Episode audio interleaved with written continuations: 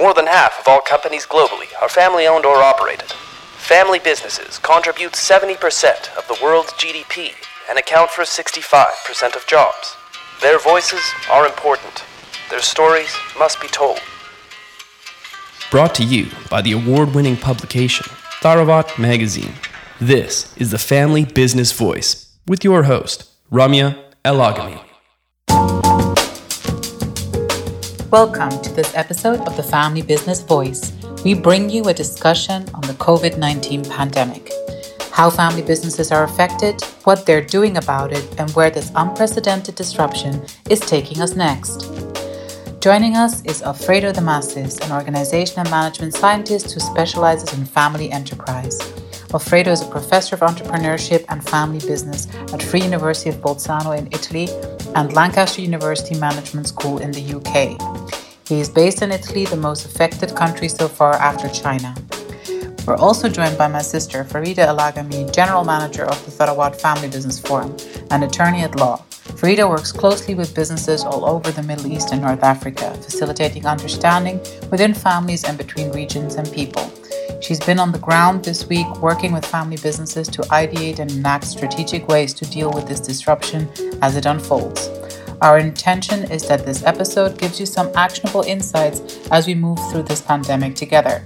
Stay safe, stay well, and stay tuned for more in the days to come.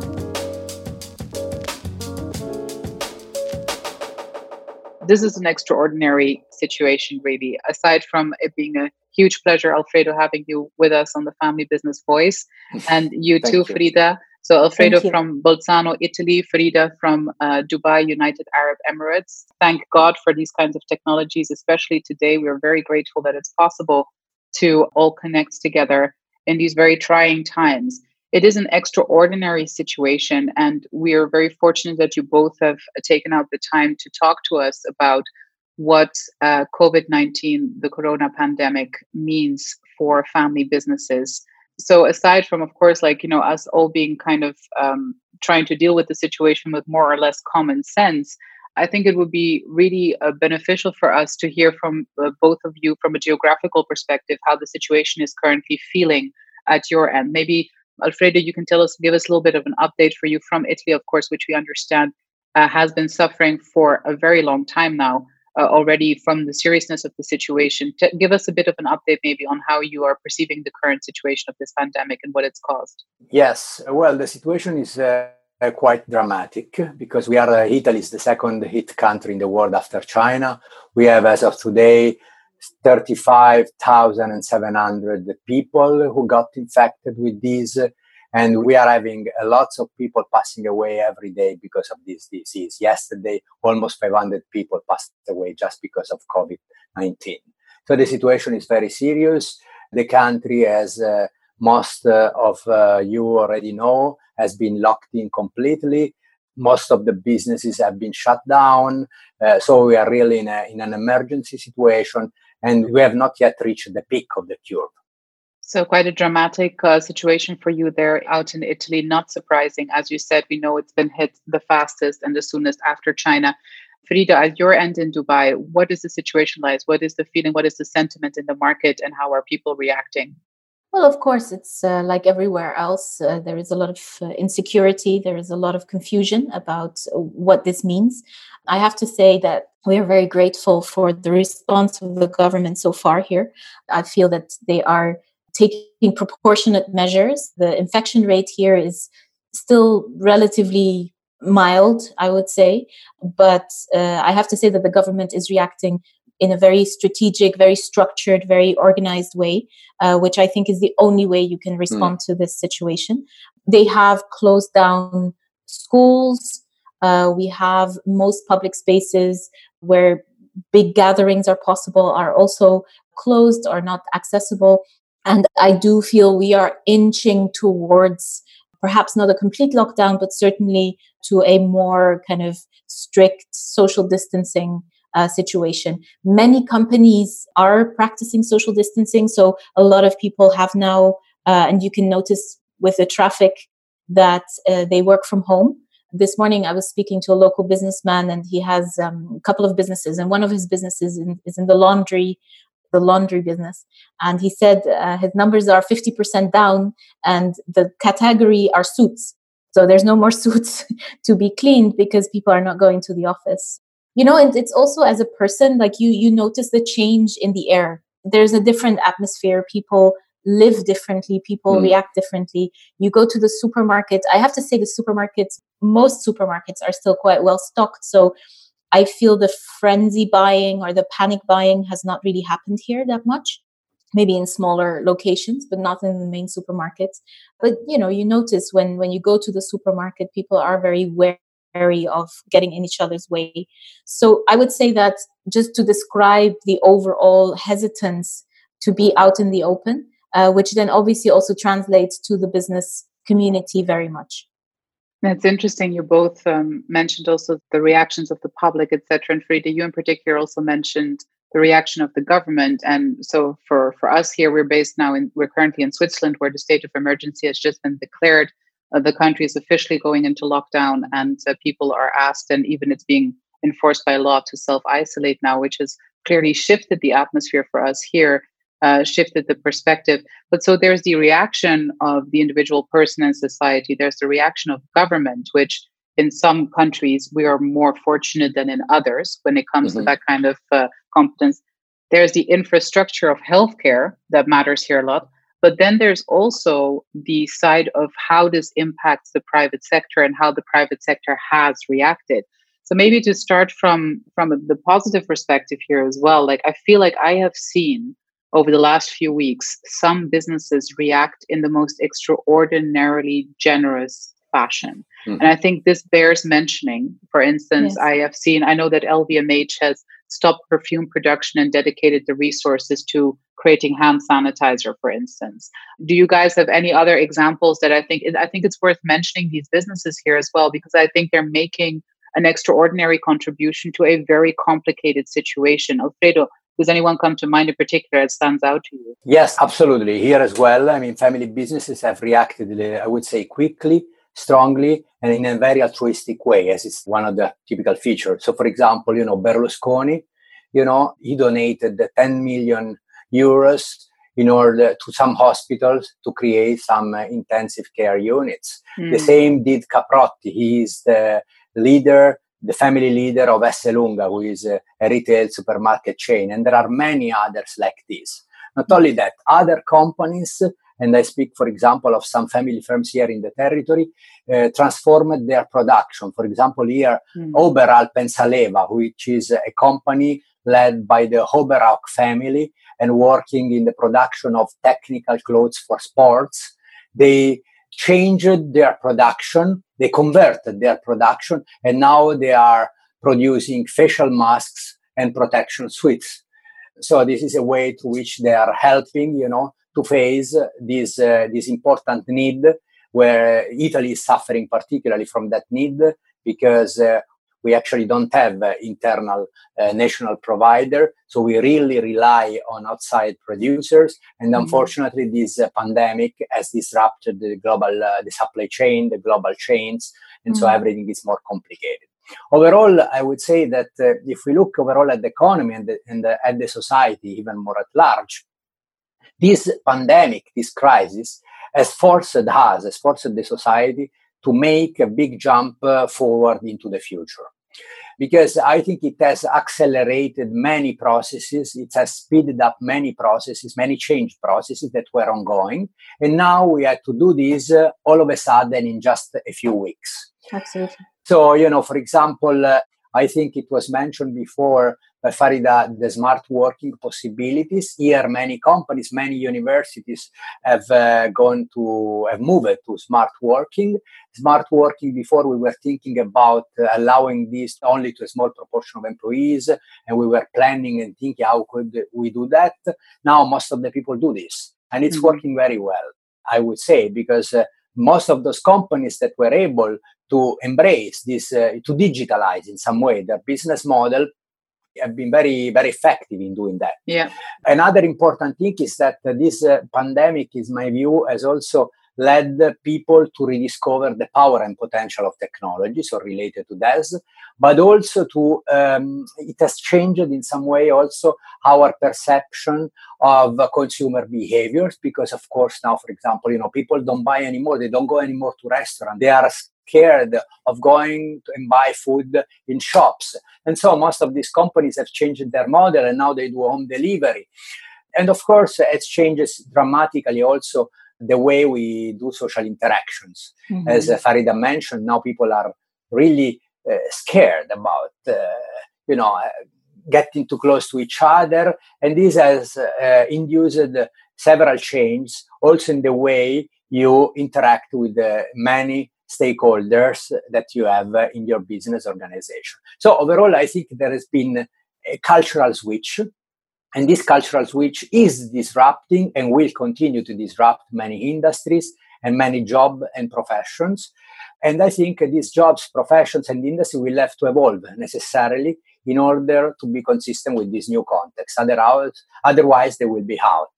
So those who won't be able to adapt to the new context will inevitably suffer and have big losses. But on the other hand, I also think that uh, this has opened some uh, some new opportunities. And probably when we will uh, win the war against this virus, probably we will be in a better more innovative world.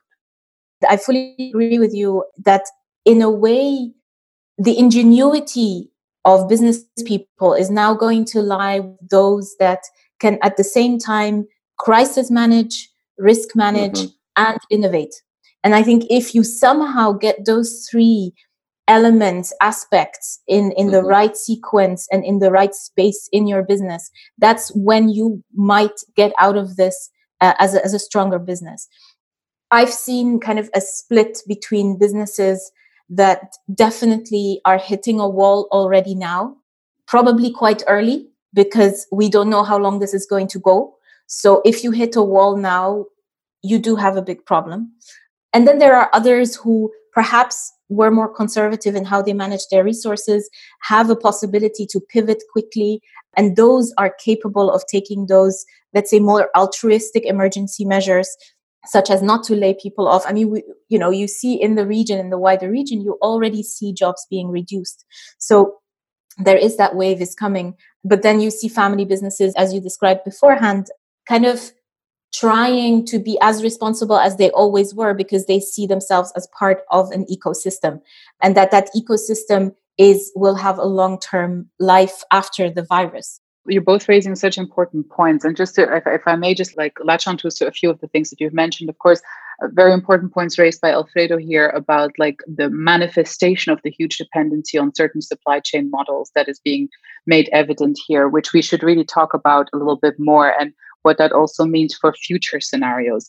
Forced innovation, forced culture changes for the better, indubitably, but also very painful, hard, and costly for a lot of businesses, of course. And and Farida, as you very, I think, uh, accurately pointed out now towards the end, also probably a change or a modification that will not be able to be made by all.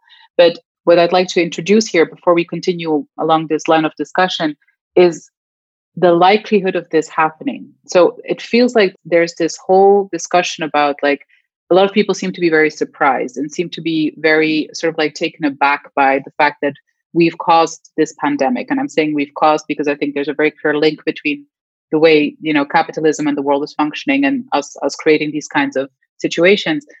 So this link between us having this short-term oriented capitalism that's caused to this kind of exploitation culture that's caused to this virus coming out yeah. that's caused this pandemic that is now causing businesses to shut down i just wanted to talk to you guys about where do you see the positioning here or the advantage here of the family business approach to these things because technically we're supposed to bring in and i'm saying we here farida because i do uh, you know besides obviously we are related mm-hmm. um, distantly. We are. we are distantly related. Um, so I think that it's very important here to also emphasize, like, so is this the ultimate proof that family business and long-term orientation, long-term capitalism orientation that family businesses have manifested for generations is in fact a healthier approach and could potentially help us prevent these kinds of very possible scenarios like we've had this pandemic because in essence if you look at the causality and the factors that have caused this it should not have come as a surprise. It was literally a matter of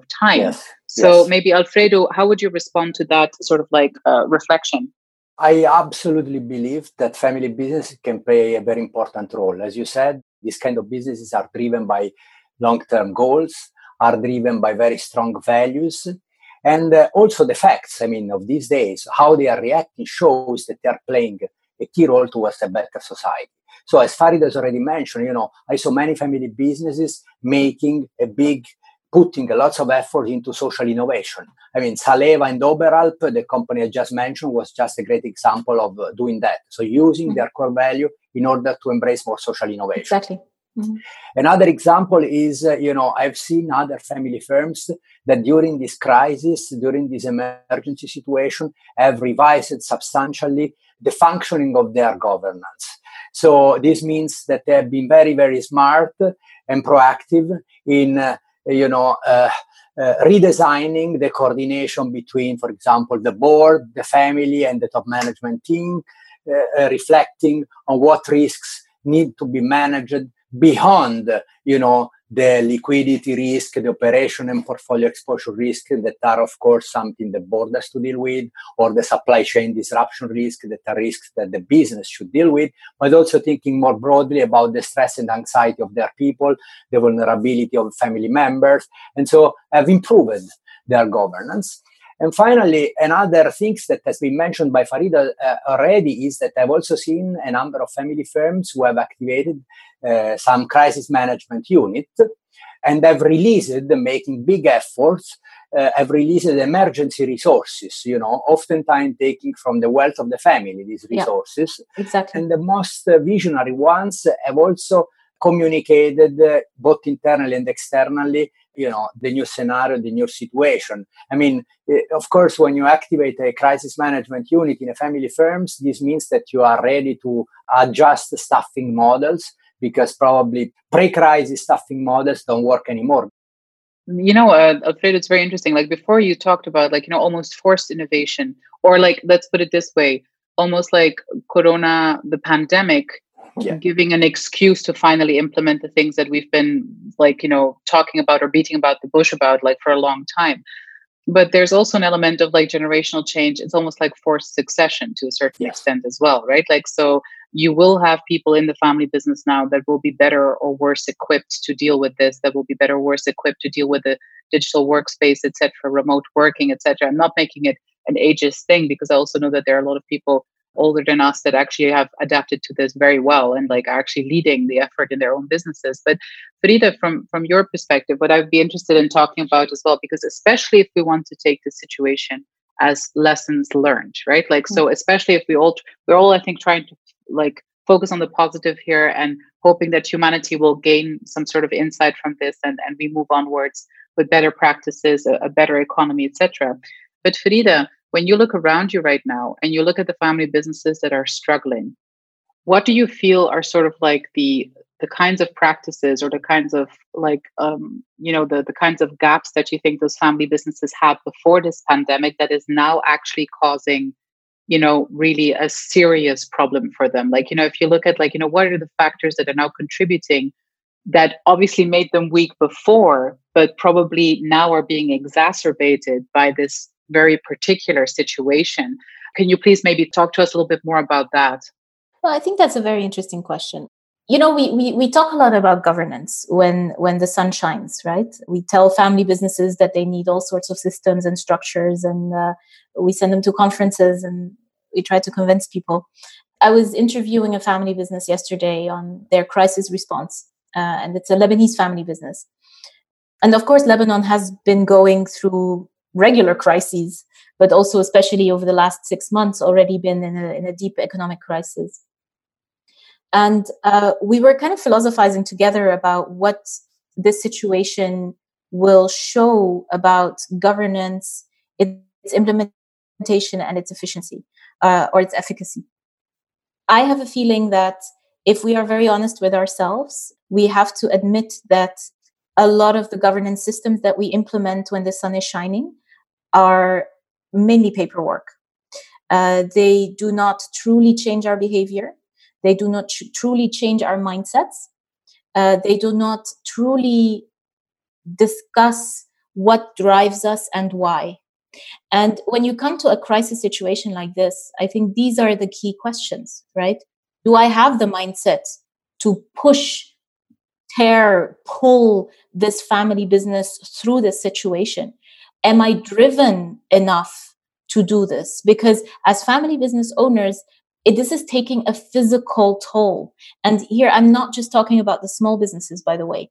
Any business of any size right now that has a clearly identifiable owner or owners, or that is multi generational, anyone involved, whether they are shareholders or not, are almost physically affected by how this is affecting their business.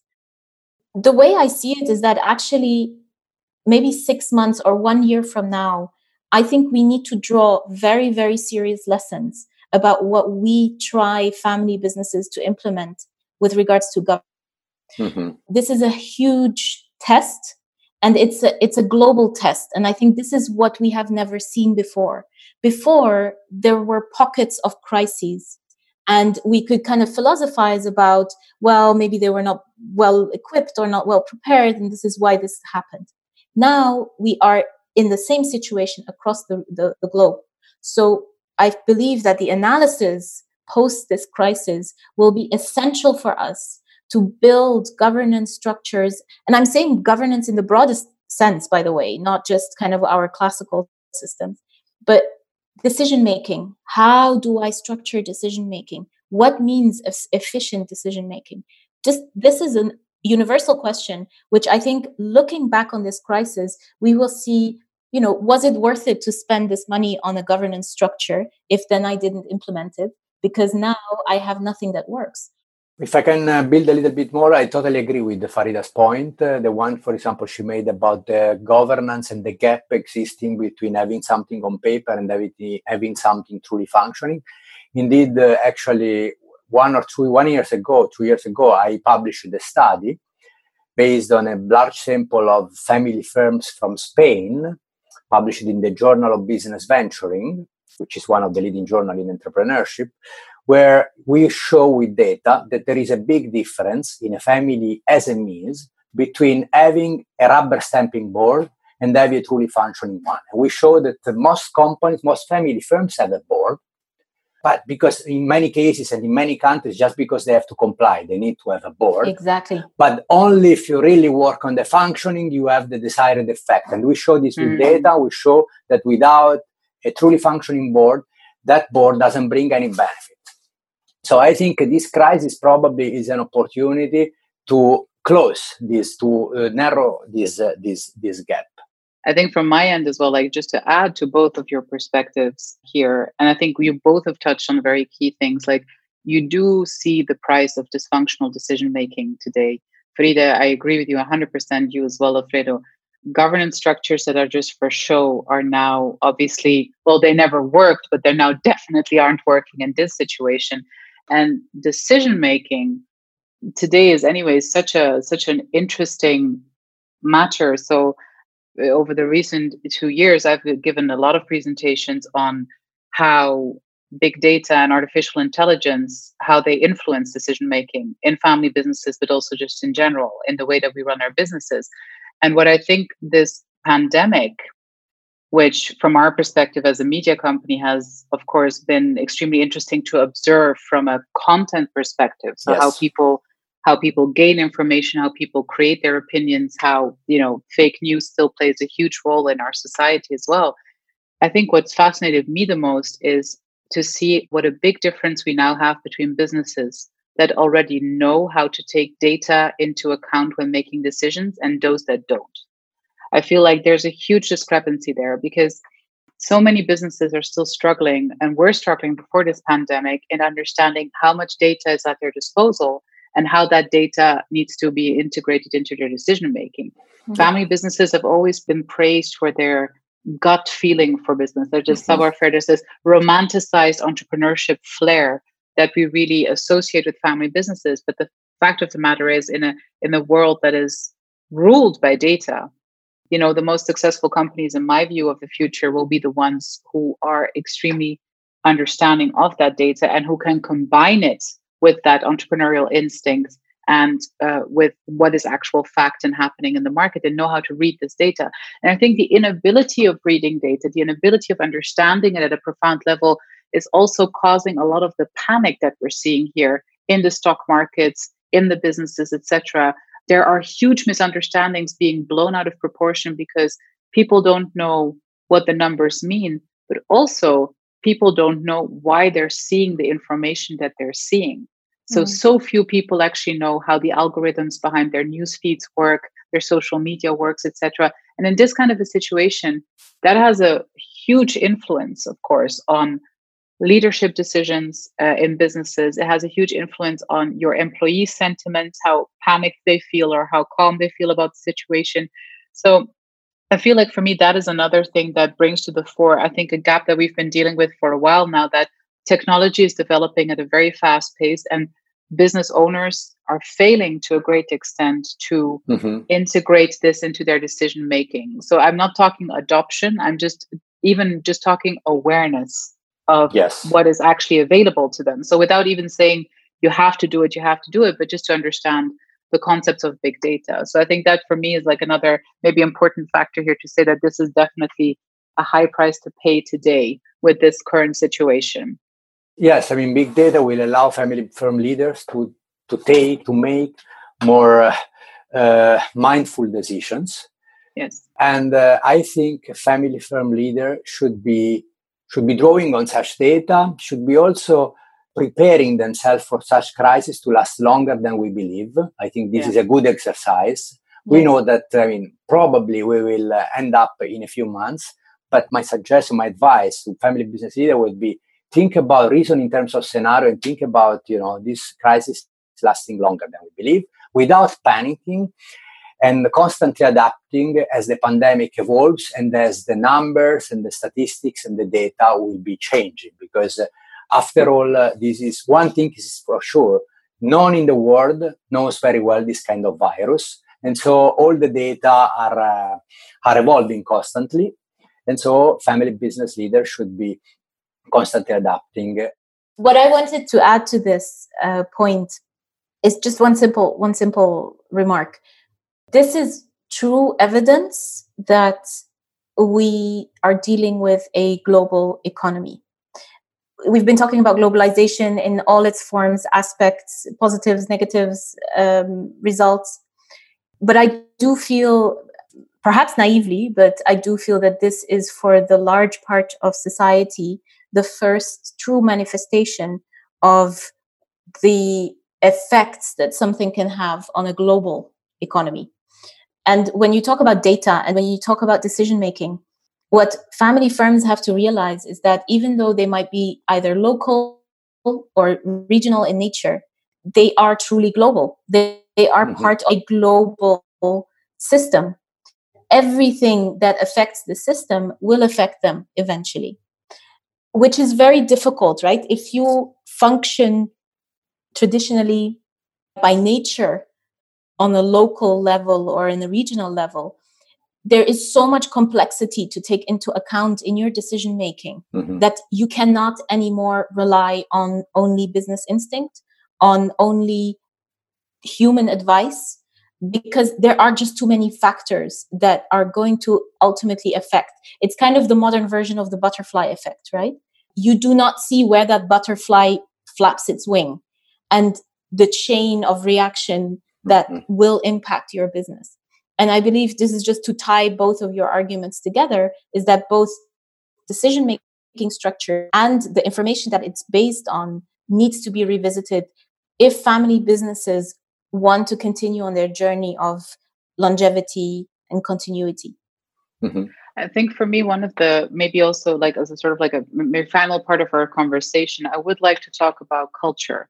Uh, culture at a you know national continental level and at a company level and how culture what the role is of culture and culture agility in these kinds of situations so let me explain to you a little bit more about what i'm thinking of here so Farida has mentioned before, and Alfredo has actually also mentioned a few aspects too specific to Italian culture, which make this a particularly challenging situation mm-hmm. for you. Um, yes. But Farida, you've also mentioned, of course, that we have a lot of parts of the world where family businesses have been operating under extraordinary circumstances, anyways. Yes. So we know a lot of family businesses that we've interviewed in the past that are part of our networks that are in war zones and are operating uh, that are, you know, uh, faced with natural disasters, uh, hugely uh, affected by climate change, and are operating. And it's very special to see now, of course, also the reactions of the culture in Europe to this. Europe having been spared by so many other things for a very long time. And you can tell, like, the crisis response varies greatly between those countries where I, I, don't want to talk about resiliency because I think resiliency is something that extremely varies from family to family and it's not necessarily just a product of the circumstance. But it is fascinating how culture at every level here makes a huge difference as well in terms of like how the relativity of the situation is perceived and like you know how people consider it a reason to change or as you said also afraid to move forward. And maybe here uh, Farida maybe just to start with the middle east as well because it being such a particularly interesting region in that of course a lot of people don't know much about our region. Uh, there's a lot of misunderstandings around it. But one thing is for sure in the last particular last 15 years the Middle East has gone through extraordinary challenges. Every single country has gone through extraordinary challenges, be they economic, social, political, almost always. Farida, do you think that a certain level of adversity has trained these family businesses now to respond better? Or like, are they ready? Or do you think, in terms of their culture? Or do you think on the opposite, as you said before, your argument was no, they've stuck to tradition in order to create stability in unstable times and this is now going to be to their detriment. And same question to you, Alfredo. Here in Europe, are we faced with a culture that has become complacent in the face of real crises? Like, you know, are we have we become incapable of understanding that something like this can happen to us, which is, by the way, a reaction that I see in Switzerland a lot. So, um, to both of you, this question, maybe Farida, you can talk to us a little bit more about what you see in that respect. I mean, I think it's a it's a very complex question because unfortunately in the region we do not have data. It's basically with regards to research and information about family businesses, it's kind of a black hole. So I can only speak kind of from an observational perspective. In my opinion, there are two main ways that I can currently think of that family firms in this region have reacted to crises. The first one is opportunistic. So family firms are ultimately business people, uh, made up of business people. Business people react to context.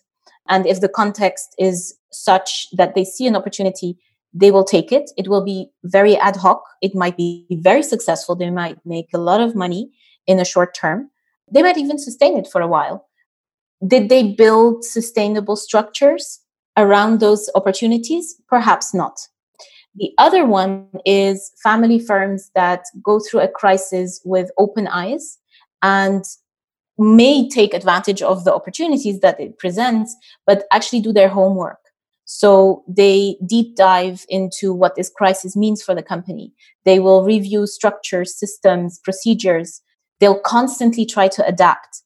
And in good times, they'll be either all over diversification or they'll um, look at building agility, building resiliency at any possible moment.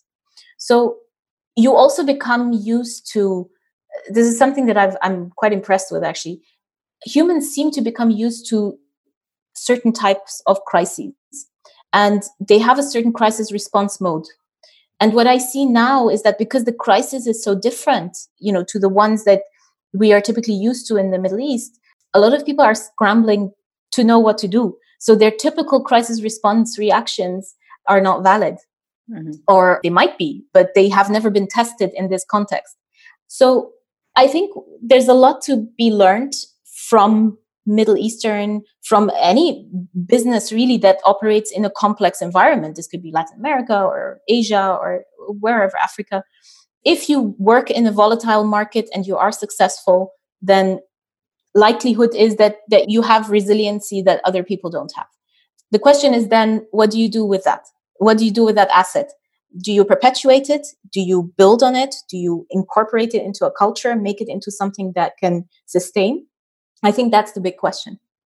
Well, in Europe, I think that the predominant cultural attitude has been the attitude of, uh, in the face of a threat, just minimizing the threat at the mm-hmm. beginning, just saying, okay, it's just a mm-hmm. flu. I mean, many countries have been doing that, of course, with some variety among different countries. And this resulted in a delay in the actions that, in my view, you know, also unfortunately results uh, in many more people uh, affected by this. So this is a, a big, uh, important issue. I totally agree that uh, culture has a, a, strong, important value in such crises like this. I said before that uh, this crisis, in my view, has uh, has generated a cultural switch in people among people because then you know when uh, the facts started to the evidence started to be collected and you see people uh, dying you see people you know, of course you have to reconsider your your initial attitude this is exactly what happened at the very beginning. I think in Italy there was a big group of people saying it's just a flu, you know, we will cope with that. And then we started seeing the reality, and then we started realizing that was important to act. And at that point, I must say that the government was, uh, you know, was relatively quick yeah. in in be in, in putting in place some uh, some strict measures. Of course, when you have to make decisions about putting in place strict measures, there is a trade-off between, uh, you know, economic interests and uh, you know the health of people. So overall uh, and maybe i'm a little bit uh, idealistic in this i think that uh, after we will solve all this this issue this crisis hopefully with uh, not too many further people lives without sacrificing too many people lives more we will have a kind of um, renaissance in the world. I would say a digital maybe renaissance because we will have the chance there by then to appreciate more life, to appreciate uh, more uh, kind of behavior that are resp- socially responsible, that respects the environment, that respects uh, society. And probably, I mean, if we take as humanity that opportunity, I really think that uh, the entire world could be in a new renaissance phase, stage, uh, where we can rethink and build new ecosystems. Of course, that will be costly because uh, every country will suffer from serious cost and we will have to work hard to, to pursue that. But uh, I'm very, very optimistic that we can do that. And so I like to think about this coronavirus as uh, an important threat to humanity that happen, but that also offer to humanity the opportunity to uh, generate this renaissance. Indeed, comforting perspectives of you both, I think, here in bringing forward also the potential lessons and the reasons that this might be happening to us all. Uh, hopefully, as you said, um, Alfredo, without us in any way or any shape or form diminishing, of course, the huge emotional toll this has taken, a lot of people losing family members that we very much sympathize with. And we hope that through by acting responsibly and self isolating and separating ourselves from other social gatherings, that we can do our part in not afflicting more people. At this level, I would love to thank you both for taking the time in a, what is ironically a very busy time, I think, for most of us. Weirdly enough, uh, like you, you think not going into the office would ease the tension, but it doesn't. So it feels like we're working more than ever before. Um, thank you very much, both of you, for sharing your perspectives. I know that you, you, both have resources to share that we'll be uh, linking below this episode as well that you think are important for people to know about, important for people to educate themselves. Thank you both uh, very much for your contribution. Thank you very Thank much, you uh, Ramia and Farida. Thank you. Thank you. Thank you for listening to the Family Business Voice. Subscribe to our channels now on iTunes, TuneIn, Stitcher, or Spotify to be notified of our weekly episodes.